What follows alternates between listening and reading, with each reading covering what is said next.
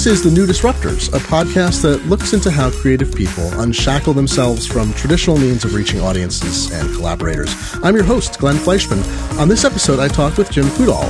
Jim runs a small design group in Chicago that crafts all sorts of things. A decade ago, they mostly practiced their art for other people. Then Jim decided to explore what he and his partners could do on their own. It's been a remarkable 10 years for them. You may know Jim best for his role in Field Notes, nifty notebooks that harken to the past, but fill a bizarrely empty niche for portable note taking. Jim also hosts Layer Tennis, a battle of the Photoshop stars, and his firm operates The Deck, an ad network that reaches creative people in all sorts of media. Welcome, Jim. Hi, Glenn. Nice to have you on the show. I, I feel like pretty much everything you do touches some aspect of what I hope to do with the podcast and talking about breaking down these barriers between yourself and audiences. So, so you had Coudal Partners was originally more of a traditional client facing firm. We were a pretty t- typical advertising and design consultancy for quite a while. We did advertising, television, and built websites, radio commercials, logos, naming for sports and entertainment companies and national financial firms. Pretty, pretty typical design shop, basically. But we, at a certain point, decided that as we were growing, we were increasingly doing work we weren't proud of for people we didn't like. And so we made a conscious effort. During this period, we had launched Coudal.com, our studio site. There was a lot less competition, I guess, for link blogs and the like on the web back then. But we, were, and we had a pretty big audience that was coming every day. And we were doing funny things like making films and doing contests. And you mentioned layer tennis. At that point, it was called Photoshop tennis. And so we sort of figured these people in some way must be like us. There's no reason under the sun for them to be coming to our site every day and reading what we're posting if they weren't in some way like us. So we just took the step from there to say, let's build things that we need or that we want, and let's just take it on faith that the people who are following along with us will need or want them too through lots of fits and starts and some successful and retired businesses and some unsuccessful and uh, completely crashed businesses, we sort of found our way to get rid of our clients and use the skills that we had developed as a design firm, typography and film editing and writing and print production and web coding and use all those skills uh, on behalf of our own efforts as, a, as opposed to on behalf of other people's product. That seems like such a you know radical idea in some ways that you could actually use your own skills for yourself. But it, but, it, but in the in the creative world, it is right where a lot of us are beholden as creative people. We're beholden to some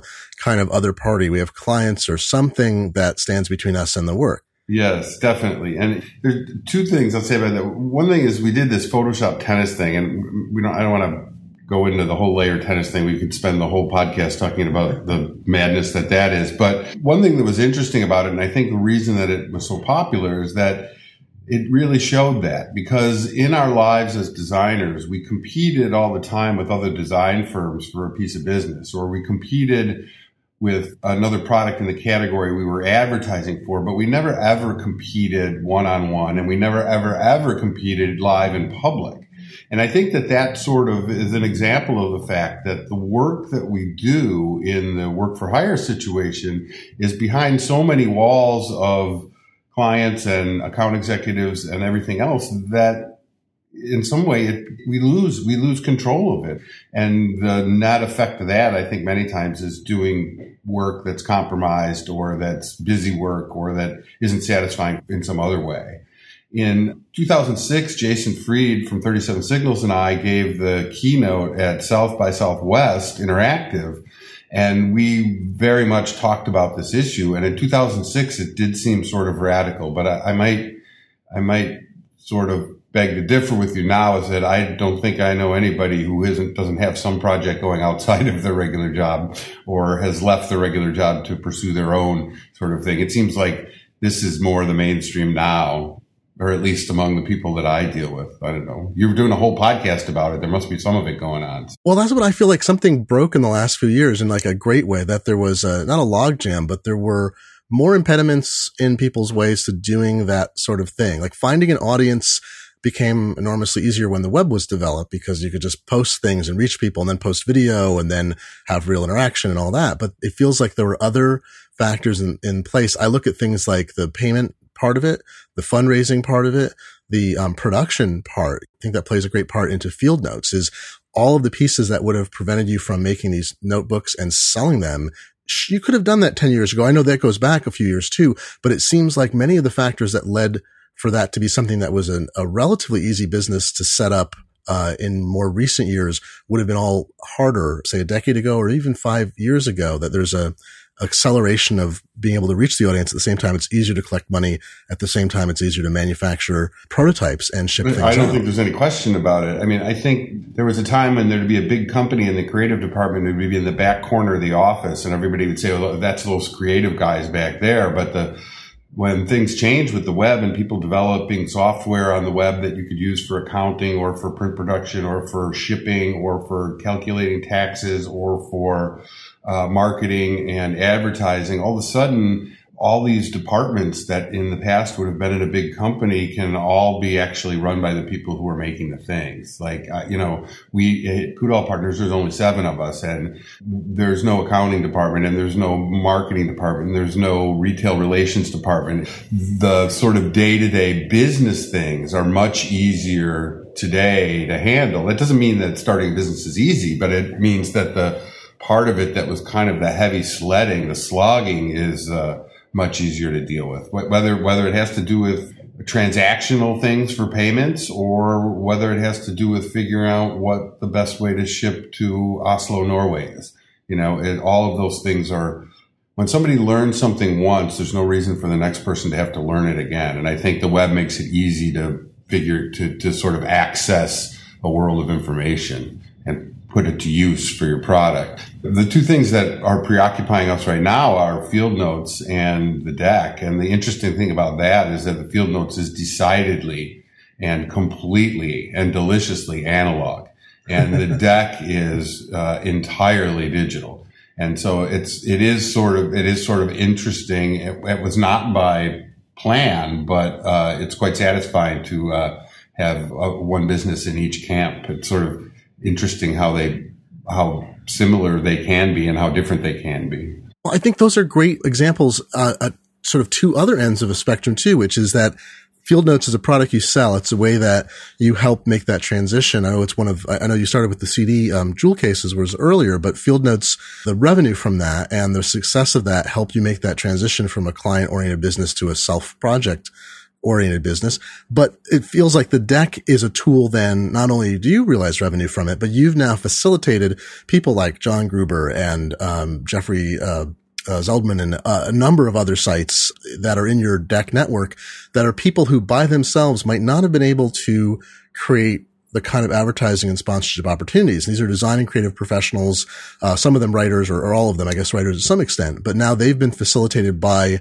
the deck into their own careers in which they get to disintermediate themselves from having clients from, or having many clients or from having to appeal to a specific need instead of reaching a broad audience. Yeah, that's absolutely true. And, and that was sort of the idea of the deck is that we figured if we could kind of reinvent the, display sponsorship, patronage, advertising model so that it actually served all three people involved, we could probably make something work. And by the three people involved, I mean the, the, the reader, uh, who would be reading a list, who reads a list apart. And because a list apart is getting advertising money, they can produce more articles and make more content. And the publisher who can be fairly uh, compensated for their work. And, and no less important, the advertiser to actually be able to run an ad that's truly relevant to the audience that's reading the site is a powerful thing. So, um, I, I, I think that's true. And, and an added benefit is we get to advertise field notes on the deck and that works too. So,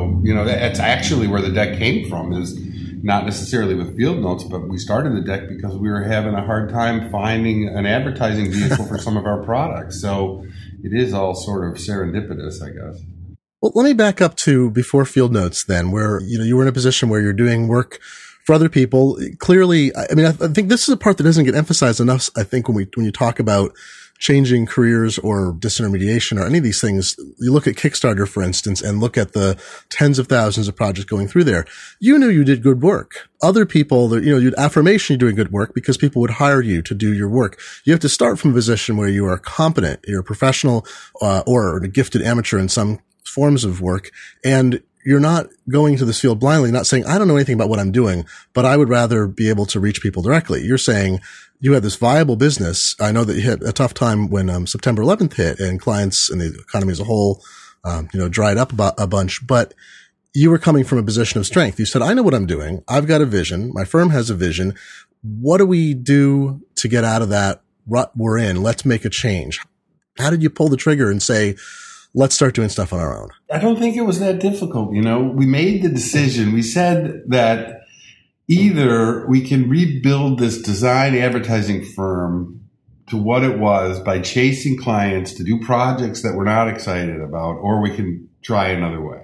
And the other way for us was, like I said, we had this audience, we had some ideas about things we could do. And we said without any real plan at all that within 18 months, we wanted 50% of our revenue to come from things we controlled as opposed to jobs we had taken. And then we went back to work on the annual report and the TV commercial for the local hockey team. But once we sort of made that commitment to ourselves, all of a sudden it didn't seem so daunting because maybe in the advertising and design business it's easier but we had maybe a portfolio of 10 regular clients and some of them we liked and some of them we didn't like as well and some of them were generous and some of them were not so as we added small projects that took up our time and generated some revenue we could delete clients. So we never threw a switch, Glenn. It was never like today we're a design firm and tomorrow we're entrepreneurs.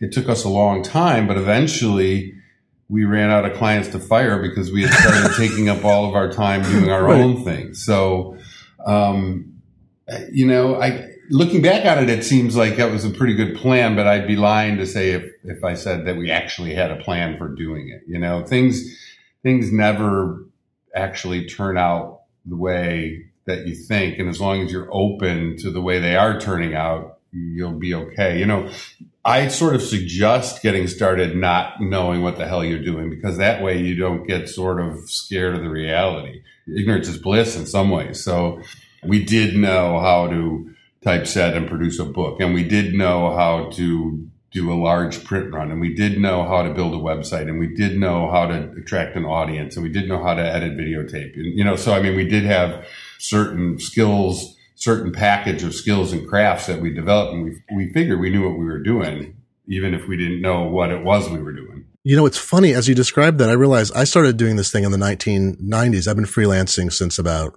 know, 96 or so, 97. And I uh, had a mental list of all the stuff that I was doing to make money. And because I'm a freelancer, I was working on conferences. I was writing for different publications. I was doing programming work and I'd kind of had it loosely ordered in my head from things I like to do to things I didn't like to do.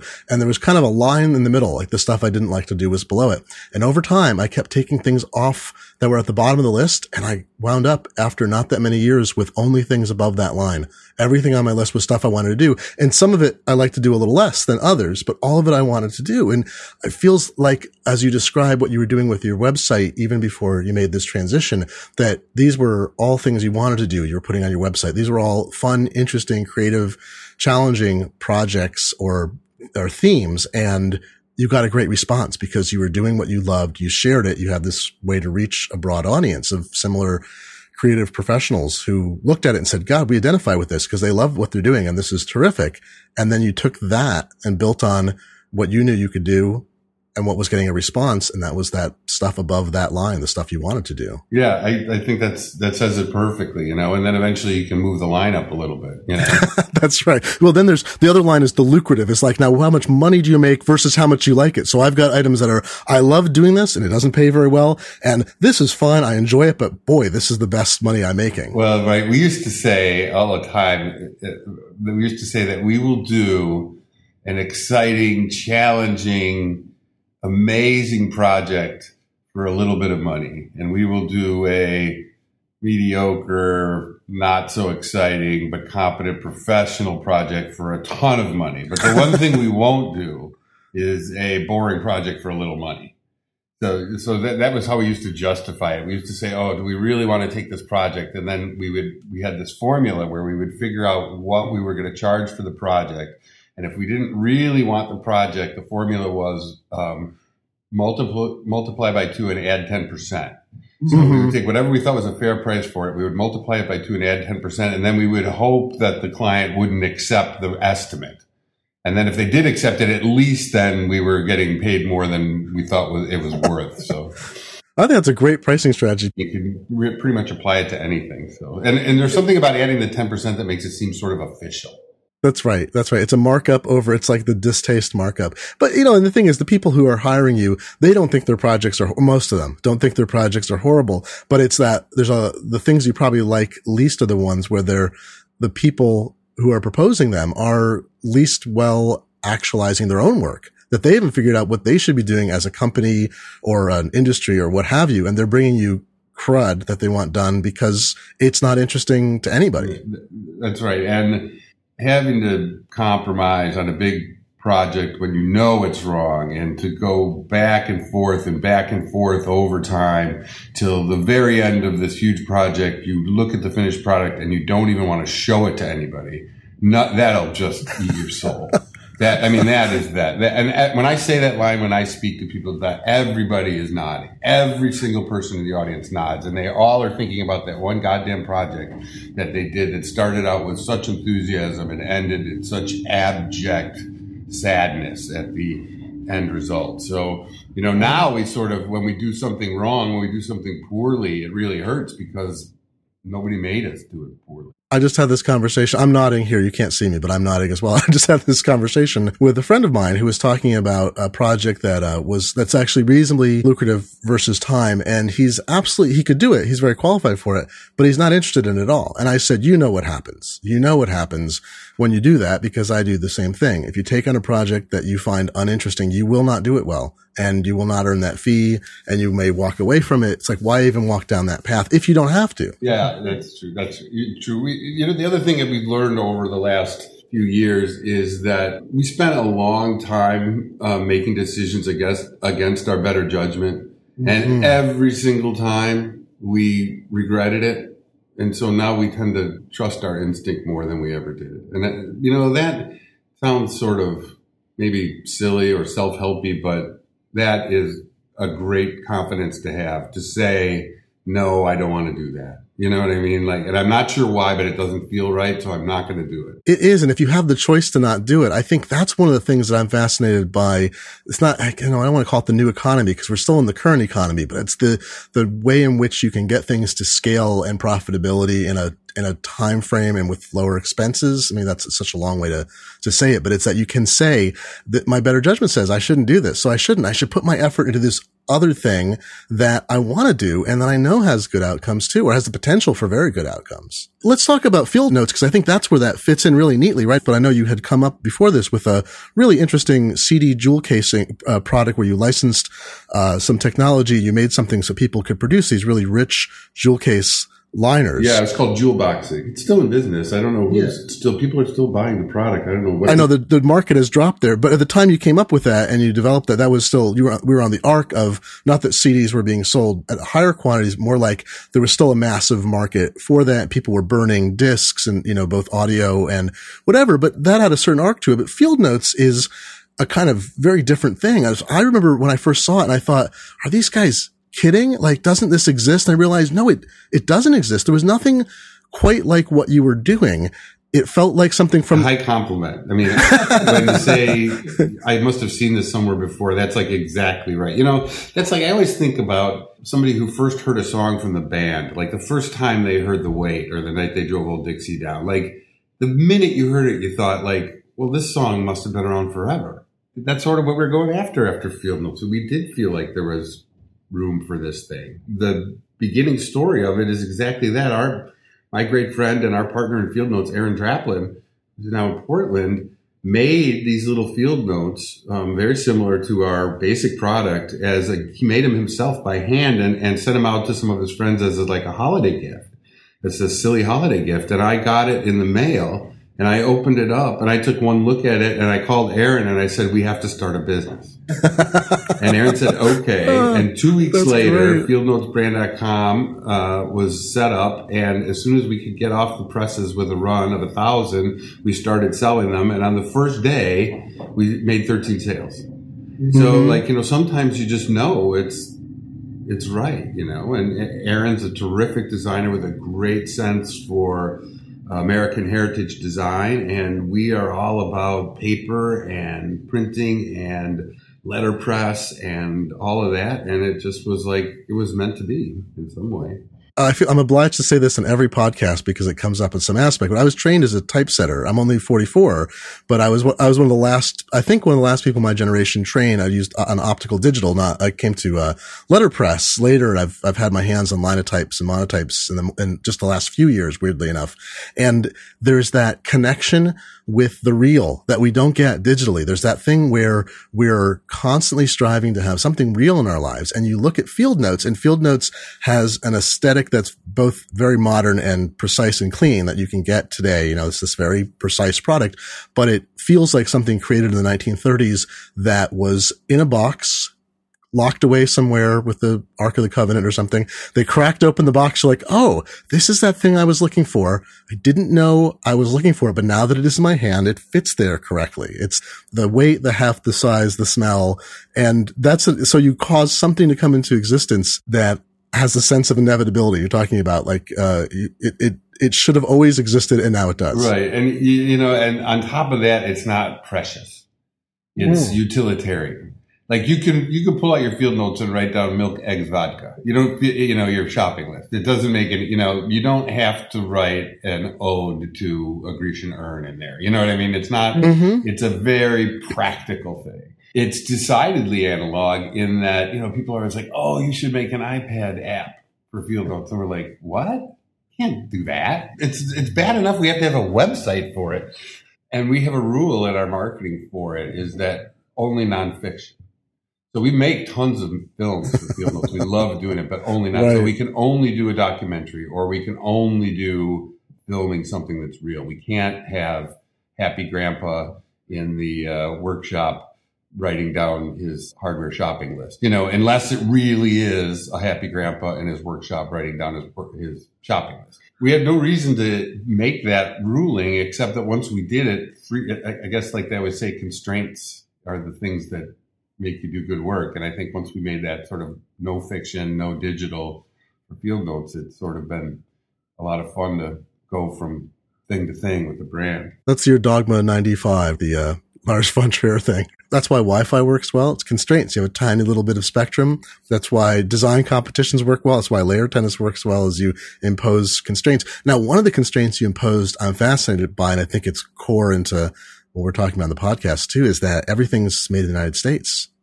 That's that's a was that a, was that a challenge or was that hey we can do this do this let's just do this? No, yeah, it was more the latter. It was there was never any question about whether that was going to be part of Field Notes. I mean, the whole thing comes out of Aaron has this collection. There's a film at the Field Notes site. Aaron has this collection of the sort of forefathers of Field Notes. These are seed companies and fence companies and tractor companies were giving farmers all across America through the first part of the, ni- the 1900 to about 1950 were giving out these little notebooks as promotional items. And they were for the Funk Seed Company or for the John Deere Tractor Company or any of the thousands of other uh, brands that we're marketing to rural America. And that's where Field Notes comes from. And that's what the look is. And that's what it feels like. So there was never any question that we were going to source everything in the United States. Now, all of our printed materials are done, even the most recent edition. And we do these seasonal editions, which are a ton of fun because we get, it's like having four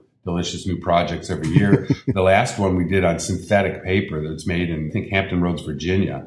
And that was always about that. We didn't really think of it as a marketing thing, and we were a little bit ahead of this whole artisanal flannel shirt maker thing. You know, like there's so many men's shops and fashion shops now, and Field Notes is in most of them that are really concentrating on well-made, American-made goods, um, generally about men's fashion, but about other things as well. We were even a little bit ahead of that, um, and it wasn't a decision that was made in response to boy, this is going to help us market them. But this was a decision that was made because we wanted, like you said, the field notes are what they are. We, we don't, we can't pretend they're something that they're not. So they have to be made in the United States.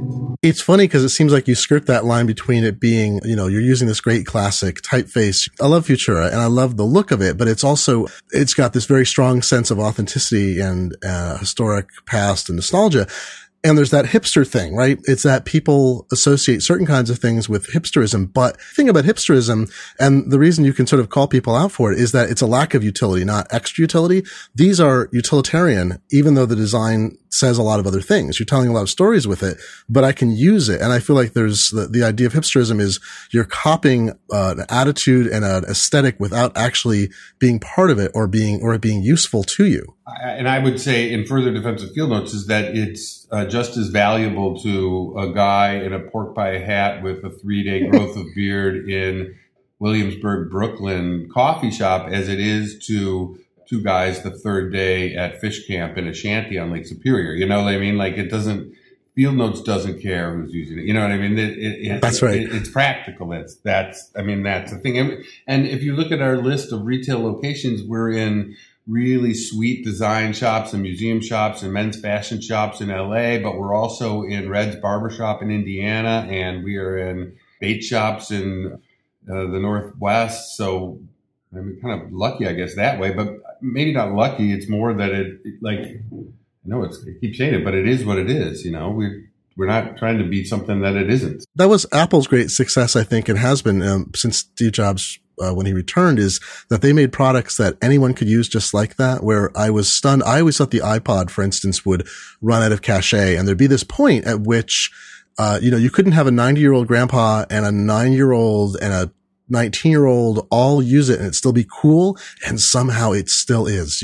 and that's the thing. Field Notes has that same feel that it doesn't adhere to a particular time. It's not, doesn't become old fashioned, even though it has a historic feel to it. It, it's like you're delving into the, the past, like our collective American memory to come up with something that feels like it's of the time, but it's not, it's, it's useful and it's not, fussy either. It's useful for everybody. Yeah, I like, it, definitely not fussy. I like, and our most recent edition is an interesting example of that because it's super high tech materials, you know, that are only, were only available within the last few years. These, this synthetic paper that's virtually unterrible and waterproof and bulletproof and temperature proof, you know, um, and yet it's in the form of the field notes memo book, which is, you know, as you said, sort of comes out of the past. So, the process of coming up with the maybe we could talk for a second about the business model of field notes yeah. is that we we sell them online and we sell zillions of them directly to consumers online and we are in about 800 stores throughout the world now so that's a very traditional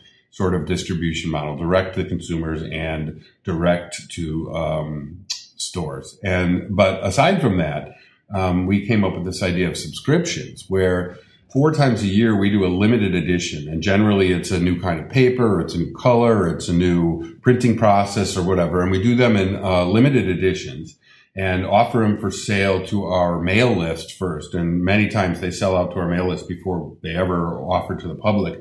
And people can subscribe so you can buy the current edition and the next three so you don't have to ride the the button to try to make sure you get your copy of the next limited editions for the season. And um, that was an accident too. In fact, we just finished shooting a film here where we were walking through all of the different editions uh, for Field Notes nerds only.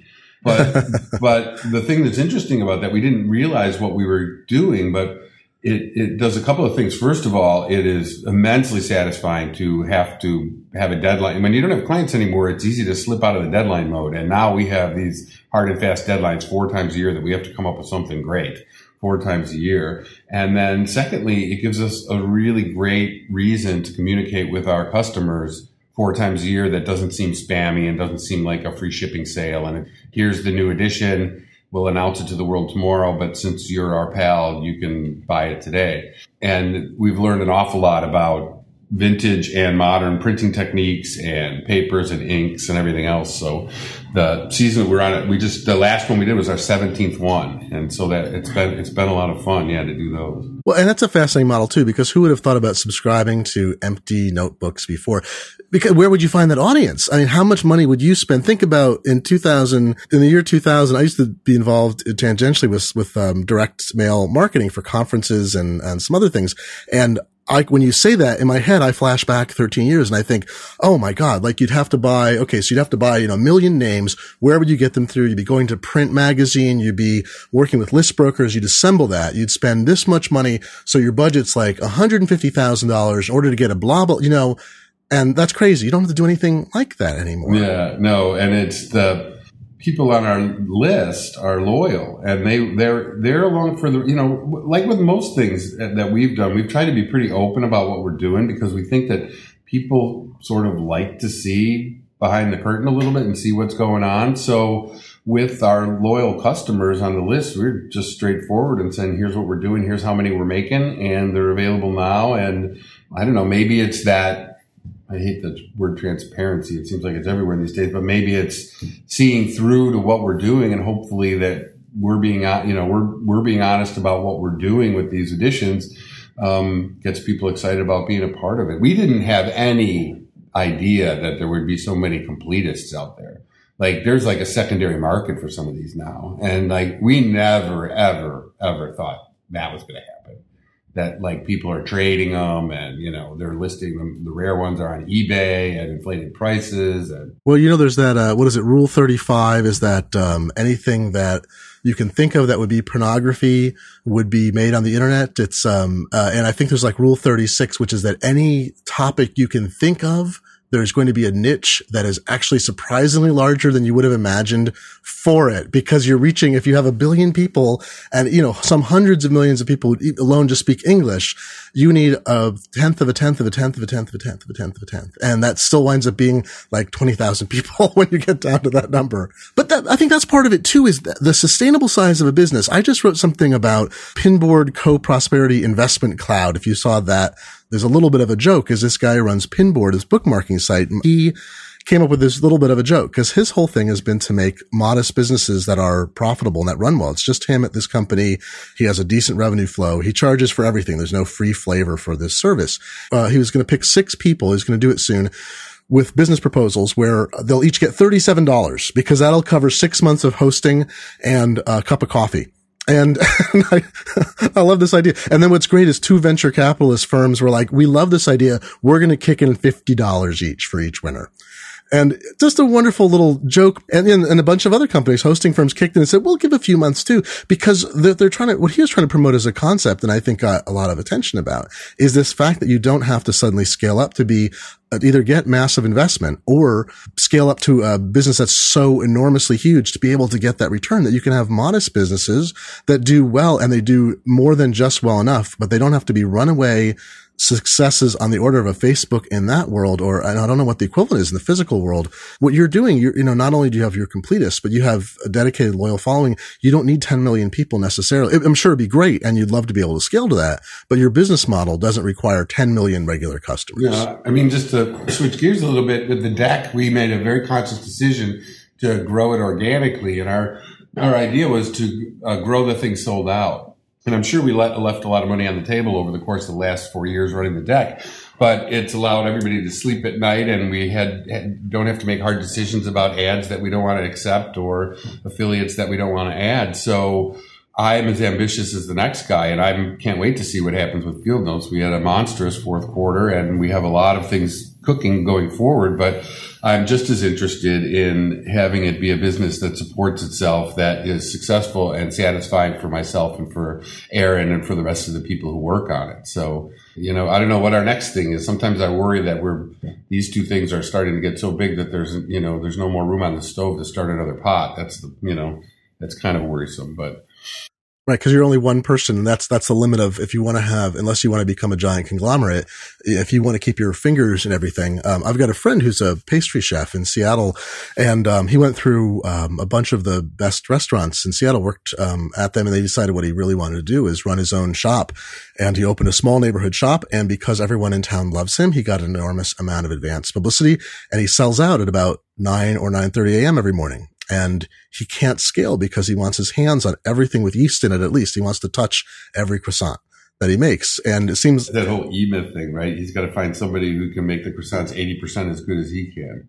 Right. And but can you find somebody? He wants them 100% yeah. as good. Yeah. Yeah. And is there, you know, is there, is there 80% Jim Coudal? I, I, totally identify with that, you know, but I, that's not to say that I'm a micromanager either. Like I, I think we all have different skills here and, sometimes like generally when we do a new field notes release we do a fairly ambitious film project and many times um, i don't see it till it's done. I think that there's a lot to be said for having people who are as into the project as you are and then letting them run with it. So i mean we've been the main staff here has been together for a long time. We know each other and we trust each other. We maybe it's an exception to the rule. It's a lot more fun when you don't have a boss, you know? I mean, it's, it's the same thing. If I'm going to do, if we're going to change this firm from a client serving firm to one that we have control of, the next logical thing is that the employees feel the same way, that they have control over the projects that they're doing.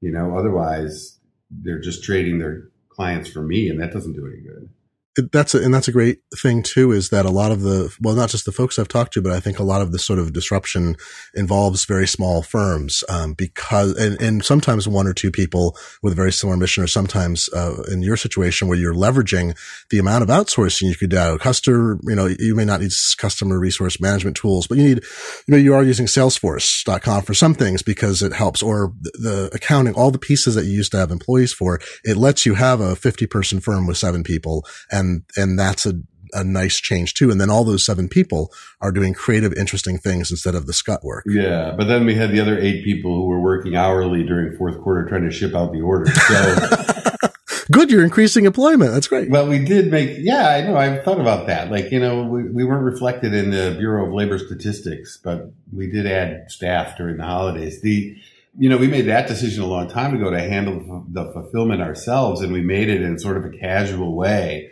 and we've never made as casual a decision that it's had such a great impact because we've knocked out two walls and taken more space and built more oh shelves, bringing more people in. I don't know if that was the right decision to make, but we started down that road. So I don't know. I mean, I, I suppose we could easily take that off site to a somebody else, but there's something about packing up Joe's order in Spokane that is, and, and make sure it gets to him that is part of the experience, I guess.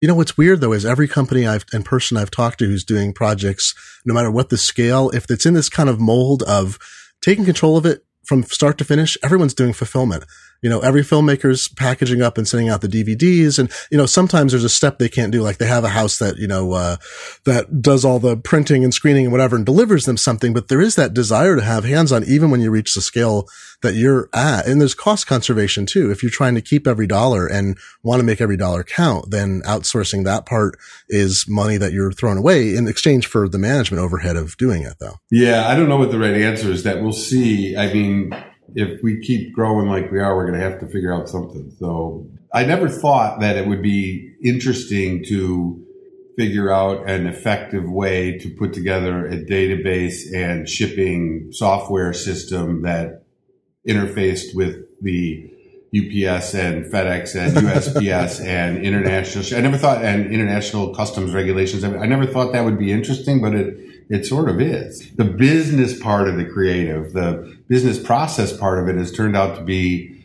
surprisingly fun for myself and I think for everyone. And and it's interesting is that the deck where there's none of that, it's all, you know, we're just delivering ad impressions over the web. There are total similarities. There are inventory issues about maximizing the amount of revenue for a limited amount of inventory for the deck at the same time that we're trying to figure out, well, how limited should this limited edition be so that we're sure to sell out in a couple weeks, but that we don't sell out so quickly and leave all this money on the table. Mm-hmm. Those spreadsheets don't look that different. Like I said, you learn something once and you can apply it many times. I don't know, personally, as a guy who's a writer and an art director designer, I'm surprised at how much fun I've had while these businesses are growing, learning things that I never thought I would be interested in learning. So that is fascinating because a lot of those things are the picayune things that drive you crazy. But when you have total control over it, maybe that makes it more interesting that you can choose whatever direction you go. You're not constrained. I love writing the email that goes out when we have a new edition.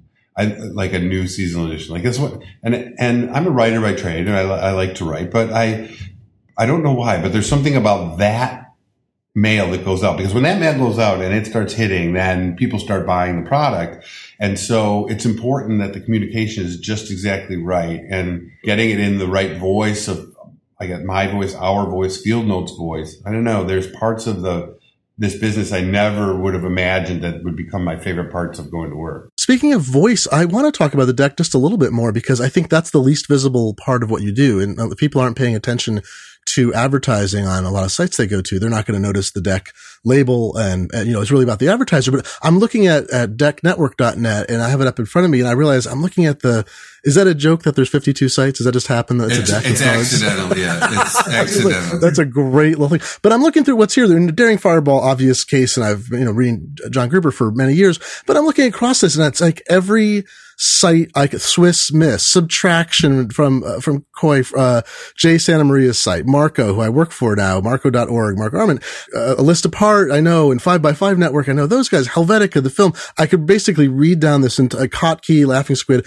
I could read down this entire list of 52 sites and say, I think of all the sites that I know, they're, they're all some of my favorite sites. And then I look at the advertisers. I think, oh, these are all products. I use BBEdit, uh, Black Pixel and, and their products, you know, Squarespace. I know a lot about Parsons as the school, like a combination of both sides are, I realize that it's kind of the audience that I, the area I love, which is creative design, web, and so forth, interactive work. But it's fascinating to me that you. Yeah, you're the target. I, yeah, I'm right in the. I, I see a million of your ads. I'm a million of your ad impressions a month. But it is fascinating to me the the great confluence you have there. You wanted to build this up slowly. You were talking about earlier that you wanted to have this sold out all the time. Why sell it out? I just didn't want to have to make a decision about whether I should take the um, weight loss ad when I was looking at losing money for a month. So, you know what I mean? So, um, it started out, it was 37 signals and a list apart and Coudal. And that's how it started. And I think then a little bit later, we added John and uh, Andy Baio and Jason. And bit by bit, Jason Kottke. And bit by bit, we added more and more sites and we added more and more ad slots to be sold and increased the price. And so when it started, not everybody had ads on their site. In a way, when some people took the deck feed for the first time, they were nervous that the readers wouldn't like the fact that they had ads. That was maybe a more naive time. Um, it seemed logical to grow it sold out. We wanted it to be seen as a premium inventory for advertisers. And we also wanted it to work. And the dirty little secret about the deck is for the right advertiser, it's super powerful. And so we don't, much like field notes, I don't have to be in Walmart and Target to have a successful business. I don't necessarily need to take an ad for a, a refi service, refinance your mortgage service, or, you know what I mean? Like there's, there are people who are like you, Glenn, and there are advertisers who have products that you are going to like if only you would discover them. I think I've bought from like about 25% of the current advertisers I've bought at least something. It's pretty clear. Somebody once accused me of just starting a network from my bookmarks. And basically, and basically I think that's sort of true. It's not so. too far. But it's fascinating because uh, the kind of topics that I want to talk about on the podcast, they all have to do with this. It doesn't have to be the creative artist out in the wilderness by themselves. Collaboration, teamwork, facilitation are all part of it. And, uh, you know, the deck is for, for, my money is one of the thin intermediators because you guys aren't greedy. I mean, I'm not saying you don't want to make money. It's not about that. Um, we had this great talk at the, well, you were at the XO, XO conference, you? I'm sorry I didn't meet you there, but I loved the purple covered field notes guides that I walked yeah, away with piles of those. hated them, yeah, that's right. Oh, no, really? Ah, I love, oh, I love no, them. I got piles. This, if you've ever seen, have you ever seen Aaron speak? Aaron does Tall Tales from a Large Man. He does this great speech about how Aaron that. got to where he is. And if you ever have a chance to see him speak, you have to see him. He's fabulous. But he has one slide right in the middle of it that for no reason just says absolutely never use purple so funny. I, so I love that color. I took they had some left over at the end, so I've got piles of them here that my kids tell and I are using. So he, he, didn't he didn't see him until he was sitting at the XO festival. Oh, that's awesome! But so you remember Dan Harmon, you can get this online. My listeners can get this online if you go to the EXO XO site and search for Dan Harmon. Dan gave this great talk, and he's the creator of the community TV show, and then didn't get his contract remo- renewed for the last season because it was essentially the network didn't need him and they made the cost decision. It sounds like to hire people more cheaply to finish the show off for its final season. And, uh, and that's his contention. It sounds like it's pretty accurate. And his talk I thought was hilarious in general, but he kept coming down to this point, which was it's not that it's not about money. It's that if you focus on the money part, everything else is going to be crap. If you focus on the part that is meaningful and you're a creative person with the skill and direction to do things, then it's not just that the money will follow, but it doesn't become the meaningful thing that makes you make decisions. And I feel like that is one of the aspects here is that the deck is, I, I don't know your exact split with the, the publishers, of course, but I know that you have a very, from what I hear from everybody is you have a very good split that when ad networks were started, they did not give, you know, their thing was, we're bringing you a lot of value. We're going to give you a piece of it. And, you know, I was on, um, with my Wi-Fi site. I was with, with John Battelle's group with Federated Media for, uh, in fact, the site is dead, but I still have, I still show ads on it from them. They started with Boing Boing and they said, we're not going to try to take the lion's share and we're not going to give you crappy stuff. We're going to let you approve ads. We're only going to have high quality advertisers and we're going to give you a fair split. The deck seems in that same model, like say, um, the difference between Square for receiving payment and PayPal, the approach they have, uh, the difference between Etsy and eBay for selling things, not just the kinds of things that are sold. The deck to me feels like what I keep calling a thin intermediator is that you're taking a piece and you're going to make money off volume, but you're not trying to maximize the piece you take from these publishers you work with. The other thing is that we don't like to have to revise things all the time. So if we make a good deal, you know, if everybody's equally unhappy, we're in a good spot. You know, like I think that we, we want this to be an ongoing thing. We don't want to have to renegotiate things every five minutes. You know, what you said about Dan Harmon's thing is true. It's sort of like focusing, you know, if you focus on your score, if you're a golfer and you focus on your score instead of swinging, that's ridiculous. You should be focused on swinging the club. Obviously, it's a business. We're in business to be in business. For us, for the deck, is that we're trying to find the right balance between the three people sitting around the table, you know, the publisher, the reader, and the um, advertisers. Most of the people in the deck are making more money now than they were than when they started, and we're selling more ads at a higher price. So things are growing and going well for that. And I think we've had a great deal of stability with it because I think we were looking at the long term when we started and are still looking at the long term. It really shows, I think, when you look at the list of sites and you look at the list of advertisers that that's the case, that it's, you wouldn't have these people. If also, I mean, you talk about egos and not to, not to either be offensive or underrate anybody on the deck member list of the publishers, but there are some real egos there. There are people with strong opinions in every topic and you've got them all in one place to be able to keep that group of people happy in the same network. I think is a pretty profound thing. Well, they all like each other. It seems like so. I think we have that's true too. So that's true too. It's not rocket science. I think the thing. I mean, it, I think the thing that made the deck difference is that we decided that the only algorithm that mattered for choosing advertisers and choosing affiliates was a human algorithm. That we decided that a truly relevant ad to the audience could only be achieved if we used our brain to decide what ads we wanted to take and what affiliates we wanted to add. And so without being able to do it with programming, there's no way for us to scale this up into some huge thing. And we're okay with that. We would rather have 50 or 60 really great sites and 33 really great advertisers and just move forward from there and see where it goes than than to risk taking an ad. You know, we, the, it's remarkable. We've had in the course of four years, we've had maybe four disputes about whether or not to take an ad, and in two or three of them, it was I was nervous about it. We're all sort of on the same wavelength, and we have policies. Like if we if somebody wants to advertise on the deck, and I'm not sure whether we should take the ad or not, I just randomly pick five of the members of the deck and force them onto an ad hoc committee to make a decision. And whatever they come up with, we go with. And That's so great. It's simple. It's simple. It's it's it's very simple to move forward from there. Now, I'm sure that many of the affiliates wish they were making more money, and I'm sure advertisers wish they were paying less money. And you know, like when we negotiate a deal, like the like the guy said, if everybody, if both people are unhappy, it's probably a pretty good deal. So. I was on AdSense when it launched and thereabouts with my Wi-Fi site, and I watched over years. There's this amazing thing that happens with, uh, you know, it's a combination of arbitrage and perfect knowledge and networking. And boy, did I make a lot of money for a year or so off that with uh, hundreds of thousands of page views a month. And then even when the traffic, I mean, traffic went way down later, but even when the traffic remained the si- same, I saw that advertisers became disillusioned, the pent up demand disappeared, the rates went down, and it just sort of petered out. And if you go to any of the people who were featured in early ads for Google AdSense as sites that were great proponents of and had changed what they were doing because Google AdSense existed, all of them are doing something else now. And that was the longevity there. You've been running the deck for years now, and it feels like it just gets bigger and richer over time. Yeah, and well, and the other thing is that we don't make presentations, we don't make PDFs, we don't make charts, we don't visit ad agencies, we don't have very many statistics available.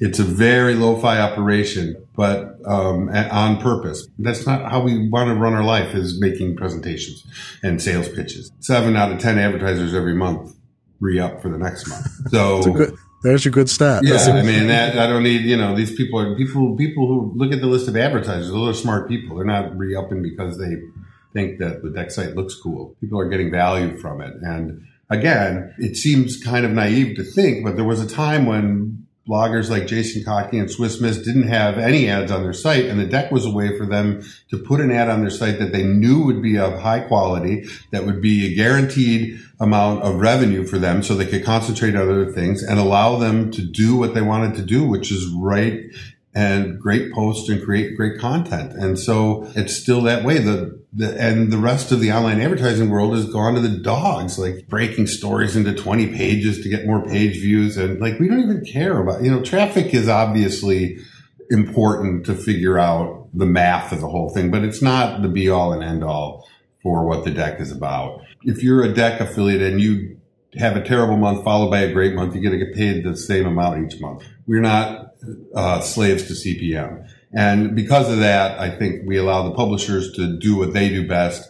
We provide the readers with truly relevant ads most of the time to their interest. And to advertisers, we provide them with an uncluttered environment to reach savvy and curious consumers. it's a good model too in that you're mostly sold out most of the time. So you can be as honest as you want about it. I mean, not that you wouldn't be honest, but you know what I mean? There doesn't have to be, there's no BS in the middle of this about advertising, which is often part of the advertising world because people are seeing results. You've got advertisers re-upping and they're re-upping because, you know, Mail, MailChimp sells a product. BBEdit, uh, Barebones sells a product. They know if they're getting results or not. It's not an abstract thing that they're doing brand awareness. They know if this translates into something that's real. Yeah, I mean there is some there is some aspect to it of awareness. You know, I mean advertising one on one is awareness plus reach plus frequency. There is a certain amount of brand awareness, and some advertisers are going into it purely for that, and other advertisers are going into it looking specifically for return on investment and counting clicks and conversions. So the deck can serve either one of those advertisers pretty well. Again, if it's the right product. Just because you can buy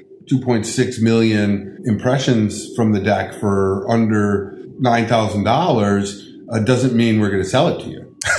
That's right. Curation is an incredibly important part of, I mean, I, I know that word gets overused, but it's really that the art of actually using an aesthetic sense, commercial sense, and business judgment and ethics all in the same place to pick what you do. And that comes through very strongly. It comes through in layer tennis. It comes through in the deck. It comes through in field notes very, very strongly. Yeah, I like to call it taste instead of curation. Taste, that's right. Taste, but taste doesn't necessarily encompass the financial part.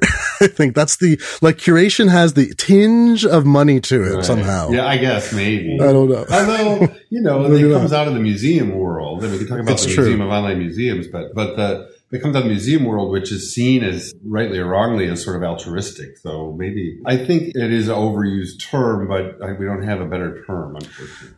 There's there's your next goal is come up for the term to replace curation. Thank you very much for talking about what you're working on. I think you're living a lot of people's dreams, which is doing interesting things that actually make a living and that are on a growth curve. That's pretty awesome. Yeah, well, I don't know about that, but we're having fun. Most of the days we have fun, we laugh a lot.